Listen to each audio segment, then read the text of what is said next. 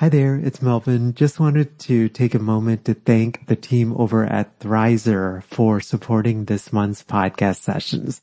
Thrizer is a payment platform that you have to check out if you are a private paid therapist and accepting out of network benefits. It basically helps clients save on therapy up front. Thrizer can help verify a client's out of network benefit ahead of the first session so that they get transparency up front on what their out of pocket costs will be. I'll tell you more about Thrizer here in the middle of our session, but if you go to sellingthecouch.com forward slash Thrizer, uh, you actually, and then enter the code STC upon sign up, you get your first $2,500 in fees waived. Again, that's over at sellingthecouch.com forward slash Thrizer and be sure to enter the promo code STC. So we'll jump right into today's podcast session.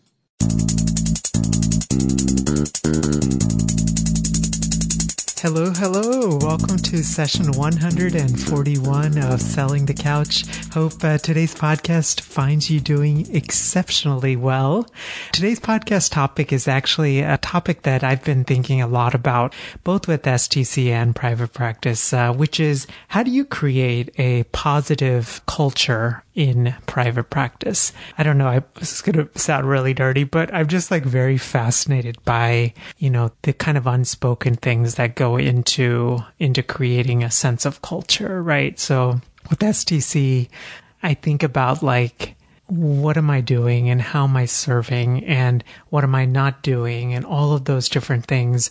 And ultimately, like, what are my sort of my big vision or my big values uh, when it comes to STC. And I think the same thing with my private practice website. And as I was reflecting on this, I was thinking and I was like, you know what? Dr. Kate Campbell and Katie Lemieux from the private practice startup, they're two fantastic people who could totally talk about this. And I reached out to them and they were so gracious to, uh, to come on the podcast. Just to give you guys some context, they were actually hit by the hurricane and actually they'll mention it here on the podcast interview, but ended up spending around a month, a little over a month just trying to recover. And so I really am just so grateful for them despite weather events and all of those things getting in the way for them being willing to come on to talk about how we can all create a culture and how we can make, for example, hiring decisions, whether we are solo practitioners who are thinking about hiring someone like for billing or to help with website or uh, social media management,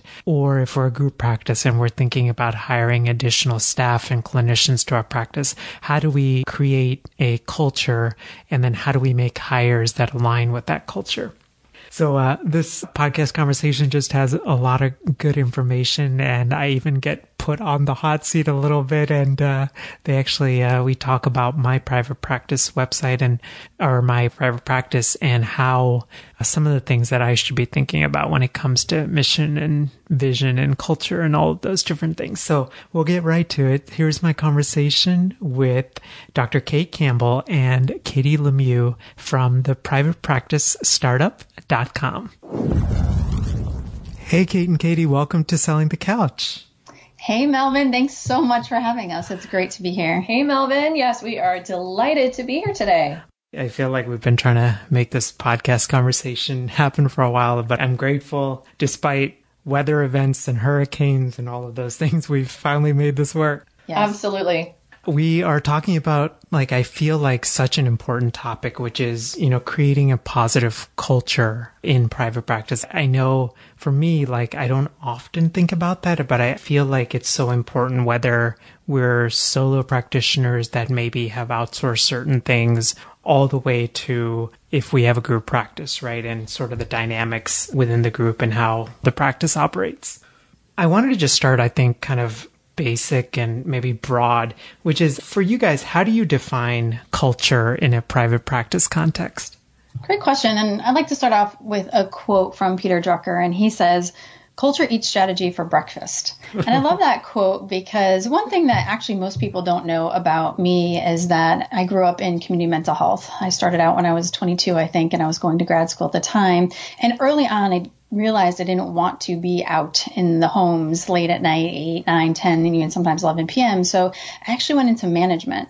And I went into management, I was chosen to go into management not because I was a great leader, but because I was a good worker. And unfortunately, a lot of times companies, unless they're corporate companies and actually train for leadership positions, promote people into management because they're good workers. So at the age of 26, I was in management and I had a team of, I think, 10 case managers at the time. And I really knew nothing about leadership. I didn't know how to manage. And I, I was actually very a micromanager. I didn't trust my staff. I didn't know how. So I'd spend late hours at the office. And over time, I really took my own interest in understanding a little bit more about leadership and company culture and really creating a culture in my programs. And as I developed, I had numerous positions and I kept getting promoted through the different programs at my job. And the last program I ran in the Community Mental Health Center, we were such a well oiled machine. And I think by accident, I created a very specific culture, not really knowing the structure of culture then. But what had happened was is it became more than just a job. We had a lot of fun in my team. My team would actually play funny jokes on each other. My belief had always been, and we'll talk a little bit about beliefs as related to culture, is that I'm not here to teach and train you for this job. I'm here to teach and train you beyond. So we would have our weekly meetings, but I would provide a lot of value to the team and have the team really participate in that, where we would not only talk about obviously things that were important to work, but what was important personally to each and every one of my staff. One of the things in our meetings that we would start was props shout out, right? So our team would shout out each other, acknowledging them for great things that they're doing or that they're really proud of. And that's the way we would start our meeting. And so we did so many different little things in regards to really building a culture. And what we find in business is that, you know, sometimes people think like people will stay in a job for a paycheck, but that's not the case, right? It's mm-hmm. more about the relationships and the culture. People can really love their boss and not be paid as well as if they went to another company, but most often people are staying because of the company's values, the philosophies, the culture, what they're gaining as part of that team. Yeah, I mean, it's some good stuff. That's a lot of just great information to, to unpack. So there were a couple of things you just said so well. You said when you first, and this is Katie, right? This is Katie. You okay, got it. Awesome. I've learned to recognize y'all's voices now. So. you said that you were a micromanager and i feel like a lot of us when we're starting to especially like delegate things there's always that pull right like for me, for example, like I'm always like, oh, I don't know if everyone can do it exactly the way I do it, right? And so I did like initially with STC, even though I would hire out certain things, I would want to like go and like double check and just, or I had a hard time letting things go. For you, you struggled with being a micromanager, but how did you, I guess, was it a transition? Like, was it slow or was it rapid? Like, how did you make that transition from being a micromanager to being like, you know what, I trust the people that, that I'm leading? You know, it's interesting. And I think I've done a, so much of my own personal and professional growth work, like many of your listeners, right? And so I think it was a natural transition and also being more in leadership roles. And for me, what I take away from school and education is the feedback loop, right? And I really look at this even today with our team member is, if she didn't do something the way that I had asked her to do it, I look at it as there was a fault in my communication, right? I didn't communicate clearly. I didn't give her the proper training or education. So what I do is I totally take it upon myself. So I think it's just been an interest of mine throughout the years, actually being in the experience of a leader, both educating myself, both personally and professionally, and doing my own personal work um, in regards to team. And then also one of my passions is training, right? And Kate mm-hmm. and I do a lot of trainings. And so really being able to understand what gets people motivated and excited and inspired and really you being the person that creates the energy of that, but also leaders, good leaders take on the responsibility of their team. Hmm. Meaning like, so I guess I think I understand that in theory. So I guess what would that look like? I don't know. I'm almost thinking like, let's say that you're, it's a group practice owner that, that's listening, right? So how would that group practice owner take responsibility of their team?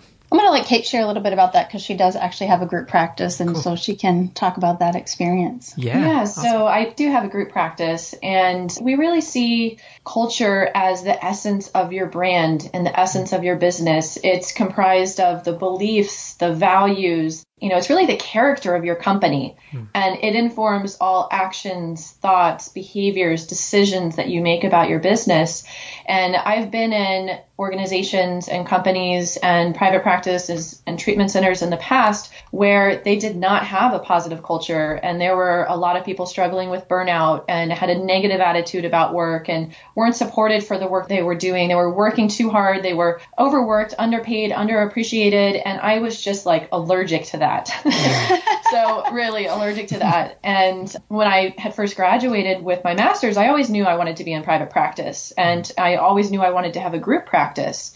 So when I first graduated with my master's and I experienced the negative culture that was out there, I just, you know, again, was allergic to that and dove headfirst into learning everything I could about private practice and what it takes to have a culture that's collaborative and supportive and encouraging and not competitive. It's, you know, like really team based and just a really positive environment where you go to work and you feel like you're working with your family and it's it's that healthy positive environment that's inspiring and empowering and all of that. Yeah. So in my group, I think we have 13 clinicians, 14 including myself now mm. at this point in Fort Lauderdale. And private practice can be so isolative. So that's why I knew for me, I wanted to create a group practice where I could find other people who are really passionate about what they do and committed to the profession and wanted to be part of an empowering, encouraging, collaborative environment. And it's become like a family in our private practice. And it's something that I'm very clear on what the company culture is for Bayview Therapeutic Services. And anybody that I'm bringing on to our team or interviewing with, I review the company 11 points of culture that we have and talk about how the culture is important. Even with my assistant that we just brought on board a couple months ago. Well, I guess it's, gosh, time has been flying. yeah, I was actually in Starbucks during the hurricane interviewing potential assistants because my office had no power for two weeks. Hmm. And I found an assistant, and she was commenting during our interview about the company culture and how that was something that stood out to her that was so unique. And it really impressed me that she had done that research and was able to speak on that. And we utilized that in the interview process. And I've since brought her on board, and she's a great fit. So when you're clear on your culture, then you're able to select your team and the people that you want to be with, whether it's a group practice or even if you're a solo practitioner and you want to bring on a VA or a marketing team or people to help with your AdWords. You just want to make sure that people are in line with your culture. And if you don't create your culture, your clients will create it for you, regardless if you're a solo practitioner or a group practitioner. So you want to make sure that you're really clear on that. I was thinking, you know, I guess the other side of that is if we're not defining what culture is and what's important to us, right? I was almost thinking like when it comes to hiring, I would think like, and I've definitely fell into this where you almost make, I guess not spontaneous hires, but there's always this bend to try to make a hire without quite a vision of where that person fits into the overall picture. Does that kind of make sense? Yes, it does you want to make sure that you're bringing on people that are going to be part of your team for the long haul. They're going to grow with your company. They're going to be in alignment with your company values, your vision, your mission, your culture, and all of that. Because if not, they're going to stand out like a sore thumb and it's not going to be a good fit long term. Right. Kate, you said that you have uh, and 11 points of culture. Uh, that sounds really awesome and fascinating. And was that like, how did you develop that? And would you mind just giving kind of a glimpse into what that looks like for your practice? Yeah, of course. So this was inspired by some of the work that Katie had done in her trainings. I'll let Katie talk a little bit about that and I'll talk about how that inspired the company culture that I have at Bayview. Yeah, so I, I did a year of, of, business coaching and my coach really started us off with vision, mission, and culture and really dove into the culture. And like I said, in my training in leadership and management is I created a culture without really being clear and having it kind of down. So we kind of did it a reverse process, right? We already had like culture. We understood what that that was. And then what we did is we walked through the process. And I know we're going to do a little bit of that later. But Kate will share with you some of her points of culture for Bayview Therapeutics. Yes, so I'll just review the highlights mm. of the 11 points of culture so that way you can hear as an example what really our values are as a company quality, commitment, integrity, communication, respect, collaboration, balance, contribution, growth and development, flexibility, and authenticity. Oh, we don't have the cowbell today. Oh, Oh, wait, it's Melvin's podcast. I forgot. Do you guys have the cowbell? we yes, the auth- Yeah. authenticity cowbell. Ding, ding, ding, ding, ding. Actually, for folks that are listening, you guys might want to explain what the authenticity cowbell is because I definitely know what it is, but would you mind explaining? For sure. So when we first started podcasting, actually we used the cowbell, I think in one of our trainings as part of a game. And then Kate had had it in her, by her desk. And it was interesting. Every podcast we did, the word authenticity kept coming up. And so anytime someone says authenticity now in our podcast is we ring the cowbell. So it's the authenticity cowbell. That's awesome. Part of culture, right? Yes, exactly. Um, is creating the fun and stuff like that. It's interesting because I just worked on creating some private practice toolboxes yesterday, and everyone's getting an authenticity cowbell signed by Kate and Katie. So that's part of our culture as well. That's so awesome because I think it sounds like when you first hear it, you're like, what? But, you know, I think it is like, it's all of these subtle things that you do to make people feel included that ultimately I feel like matters at the end. Exactly. And, and some of the things that's really important to incorporate is not only, I know Kate talked about the beliefs and the values and things like that is, but looking at it from the perspective of the leaders, beliefs, values, mm-hmm. the team, the customer or the client in our case, and the company, right? So we're incorporating all that is also asking ourselves, what is the client value? One of my rules of thumb in leadership is always doing more for your staff or employee because they're the one that's often delivering the service, hmm. right, to your direct client. So it's really important to take care of the people on your team, right? But also you want to know what your client values because that's really important as well because the end user, they're the one that we're serving. So it's really important to understand what's important to them. And, you know, you can create culture in any type of population or ideal client that you have. You know, I just worked with a coachee and we just finished our coaching sessions and she's a trauma therapist working with young women and women, um, but utilizing art therapy, right? So you can almost hear as she identifies that, like, what is, I can start to hear her culture kind of evolve just with that, right? It's going to be this like fun, creative place. And if you're doing art therapy, you'd expect that her office is pretty artistic and fun and you're going to be doing things like that. And so that's, she's going to be able to attract the type of client that she wants that values the art, the fun, the creative expression and things like that. So it's, it's really cool as you talk about culture because it's just so circular, right? It mm-hmm. feeds in, in itself. It really does. It's very comprehensive. As you guys are talking about this, like I almost see this link between creating an ideal culture and like niching, if that makes sense. Like creating a culture that you want for your practice ultimately ends up attracting the types of clients that we want to serve. 100%. And when Kate and I talk about and teach culture, we always go to Google and Amazon. So most of the people have had experience with Google or know about a little bit about what it's like maybe to work there. I actually have a friend that works with Google hmm. for Google. And in Amazon, every time I have an issue, Amazon people are like, sure, just let me know. I'll refund that right away. It's almost like you don't even have to ask. And it, it just feels good. And culture should feel good for everybody and incorporate everybody. Yeah, it's so funny. Actually, before the interview, not that I need glasses right now because my glasses are fine, but I was on, you know, the book that I'm reading this month is Originals by Adam Grant. And in the book, he talks about the founders of Warby Parker, the eyeglass company, right? So, and what's fascinating is I was on the website this morning and, you know, their big thing is, look, eyeglasses are expensive. We provide affordable eyeglasses. And what we want to do is, so you go through this entire quiz and I totally did the quiz, right? So, and you get to pick five pairs, or actually based on the quiz, they recommend something like, I don't know, 12 or 16 pairs potential frames for you. And uh-huh. they say, you know what? We'll mail you, pick any five that you think you like. We'll mail them to you, try them out, and return all of them or keep the one you want and just return it back, right? And I just thought, what an interesting, like, way of presenting, right? And I just thought, there's so much applicability, like, in terms of how we as clinicians think, in terms of service, and, you know, like, I don't know, it lessens the confusion. It, I don't know, it was just randomly, uh, just came to my mind as you guys were thinking about that. It's a really cool example, though. For sure.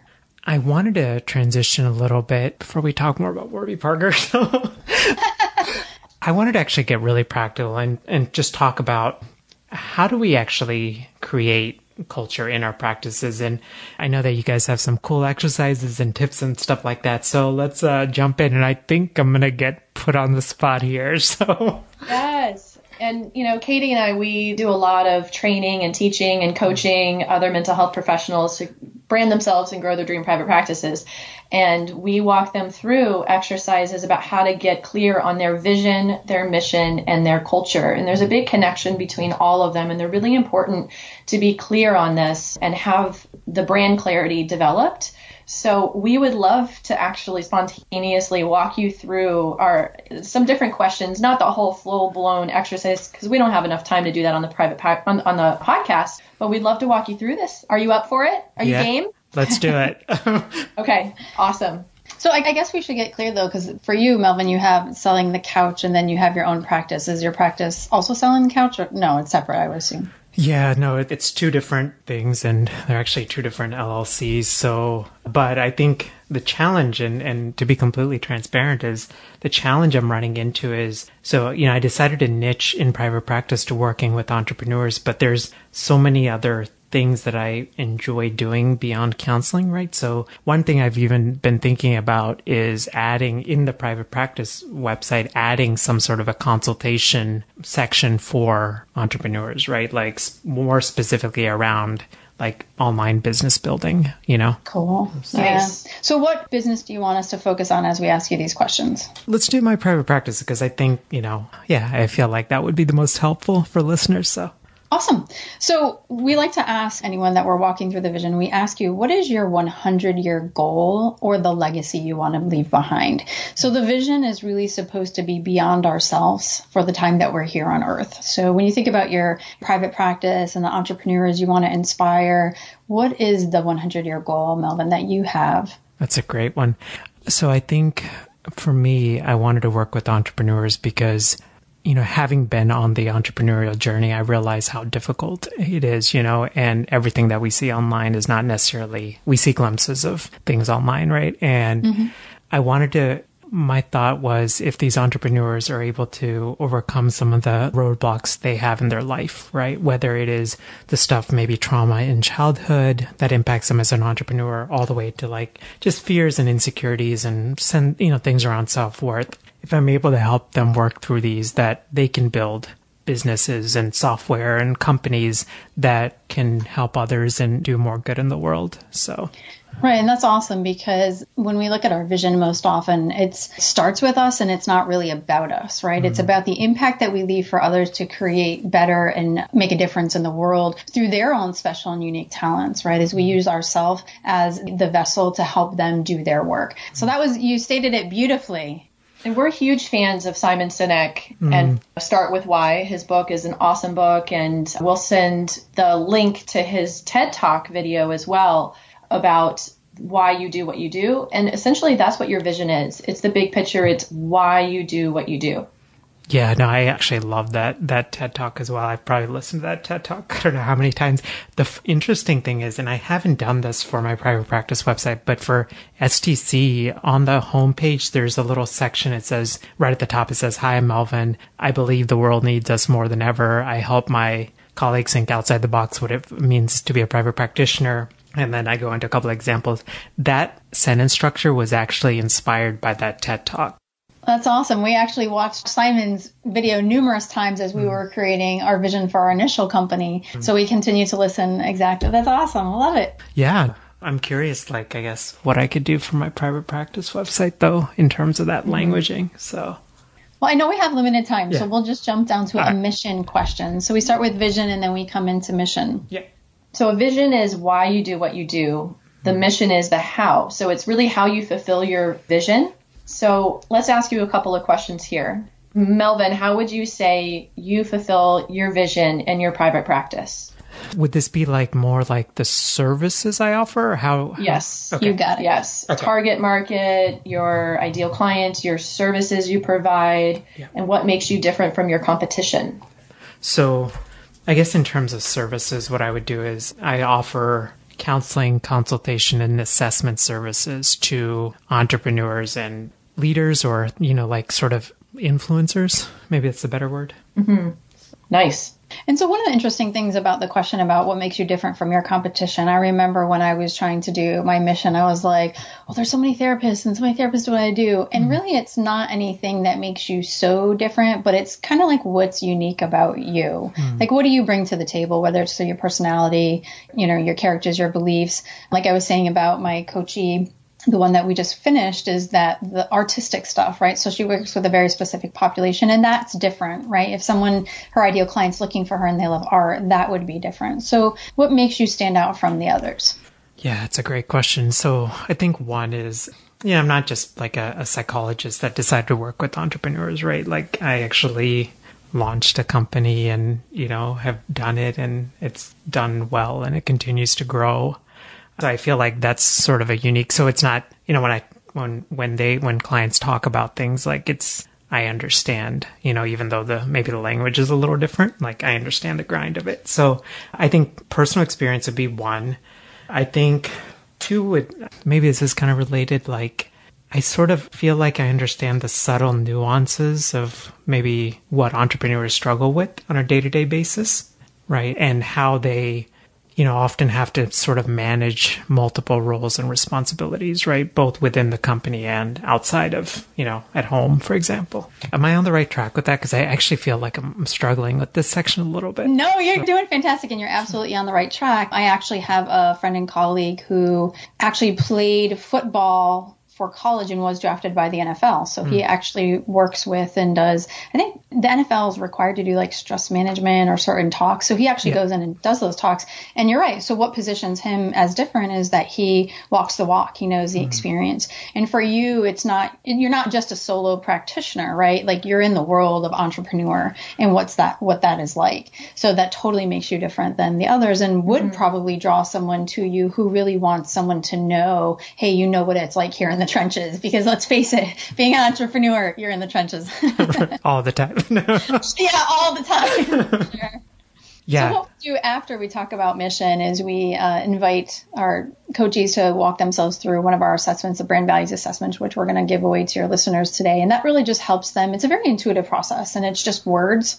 Um, and what they do is they just kind of feel through the words and really identify the seven things that are most important to them mm-hmm. and that they think that are most important to their clients. So we would do that. And then after doing your vision, your mission, your brand values, is that stuff all then informs the culture. And then we walk them through again what are the values of the leader, the team, the customer or client and company, walking through the character, the beliefs, the values, informing actions, behaviors, and thoughts. So I know it's, it's interesting because when I walk coaches through this process, and obviously this is where we start, they feel like it's so like they're kind of not, not so out there, but it's kind of like out there. They totally get the picture. But as we begin to, you know, make the, the funnel more clear and we lead them more into their ideal client, they totally get why we walk them through this process and then it all kind of clicks and makes sense. And it's cool because once you identify your vision, your mission, your culture, your brand values, your ideal client, marketing then becomes like so much easier, right? And then it's just finding the platforms or strategies that not only work for you, but also where your ideal clients are. So I hope that was helpful as we talked about culture. I mean, it's definitely one of the things that we love and are passionate about and appreciate you asking us to chat about that. No, no, it was super helpful. I mean, even I was just thinking about that last point you made. So I feel like I've done this. I feel like I see colleagues doing this, which is they start with a platform and then they try to figure out where their ideal clients are or how to speak to their ideal clients in a through that platform. Whereas I think what you guys are saying is create the mission, the brand, the values, and then identify the platform because you already then have a foundation. It's almost like, I don't know, like trying to build the fifth floor of a building when you don't have floors one through four built. Right. And this is interesting because, you know, again, to be transparent, earlier this year, Kate and I had kind of like this place in our business where stuff wasn't working. And I was like, no, we need to be streamlined. We're not delivering exactly what our clients need. And we found that there is a huge missing is that therapists often know, like, okay, like I got my website, I got my office, now I need to market. And they miss this huge in between, which is not only the vision, mission, culture, but the ideal client understanding their external, internal, and philosophical pain points, then creating marketing messages that helps them then decide on the platform. So we're super passionate about that. And we've actually been doing some beta testing with our coaches and we're going to be releasing an e-course to walk clinicians through this because what happens in the marketing messages after they create all these things is then it goes on their website and their therapy directories. And then it becomes so much easier to market because they know exactly what to say. So they take that to whatever platform. And you're right. It's, it is like building. It's like knowing I need marketing, but not getting clear on floors one, two, three, and four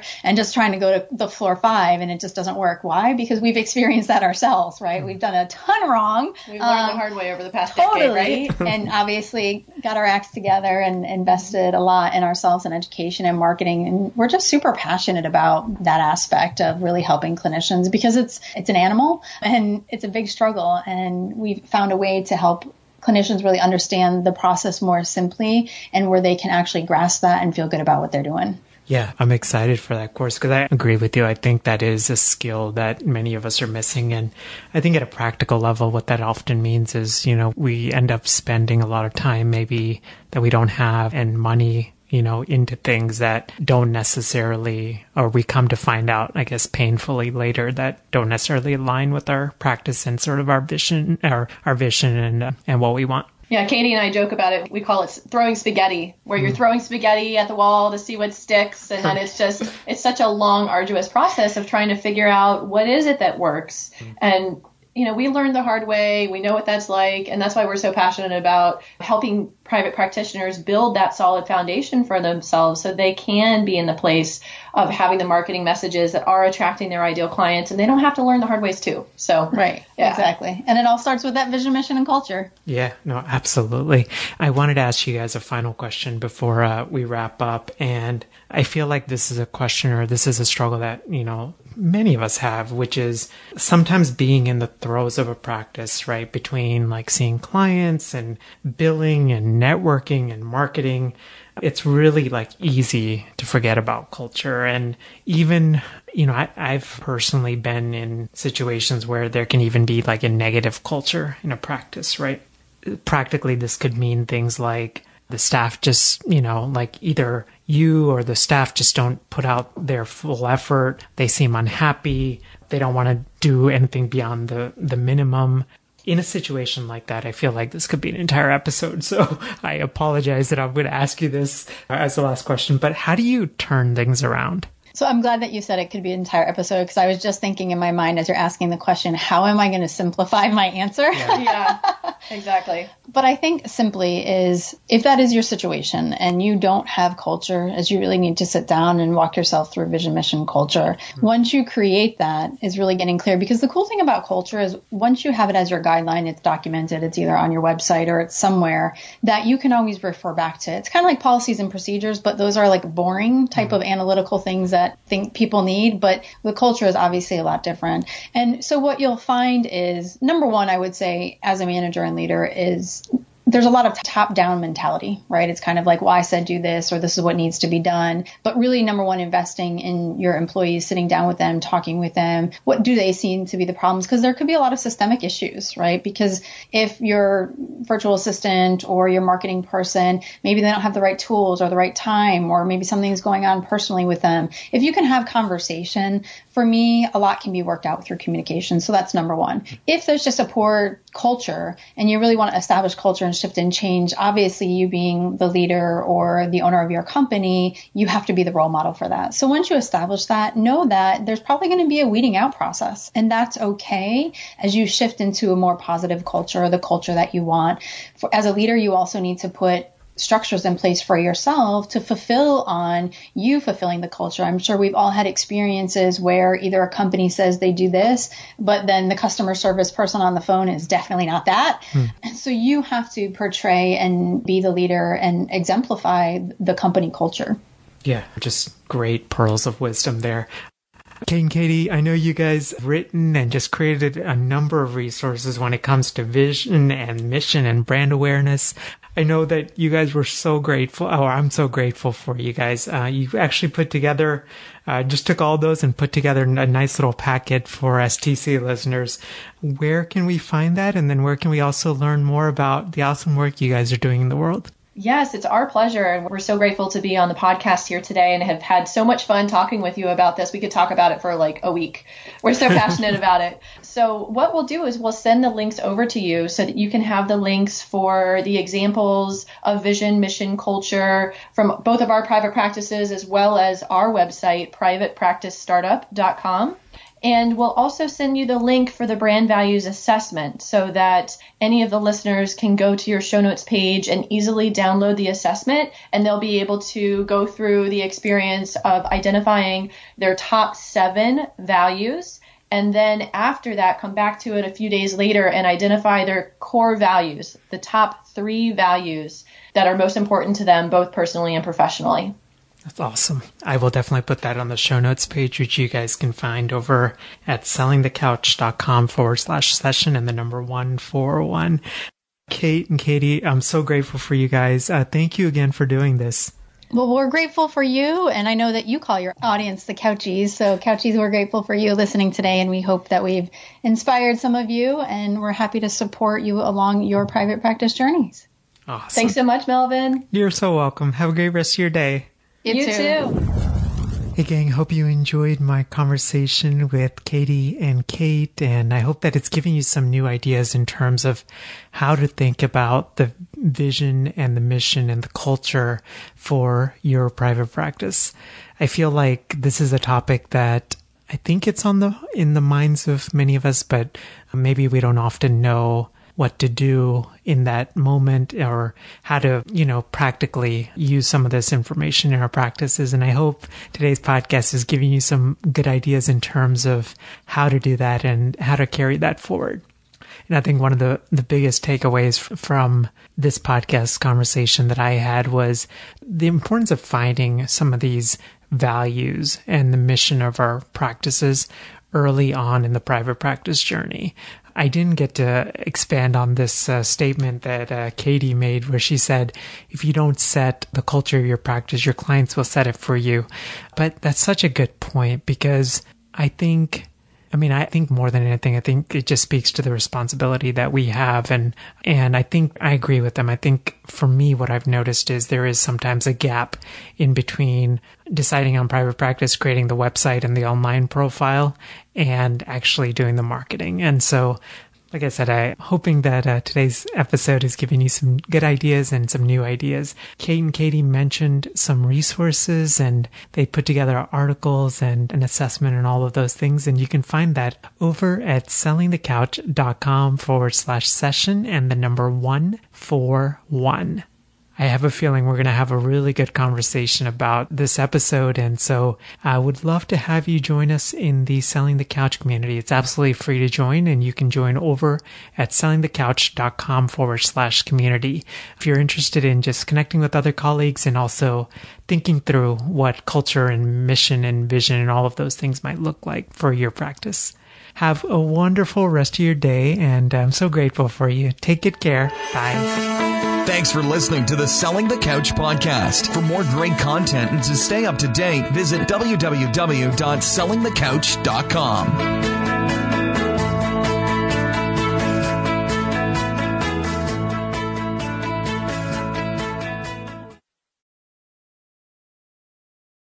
So if you've been listening to the STC podcast for a while or you've been listening to podcasts and you've had this thought of Mel, I would love to launch my own podcast in order to grow my business.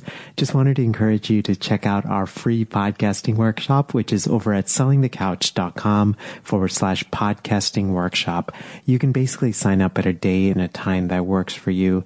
It's 90 minutes. And when I do these workshops or when I record them, I truly believe in quality teaching, so it's going to be well worth your time. We're going to go through gear recommendations and how to launch strategically and how to think about monetizing your podcast and how to line up your podcast with your existing offers and how to do it strategically and authentically uh, and not salesy and slimy.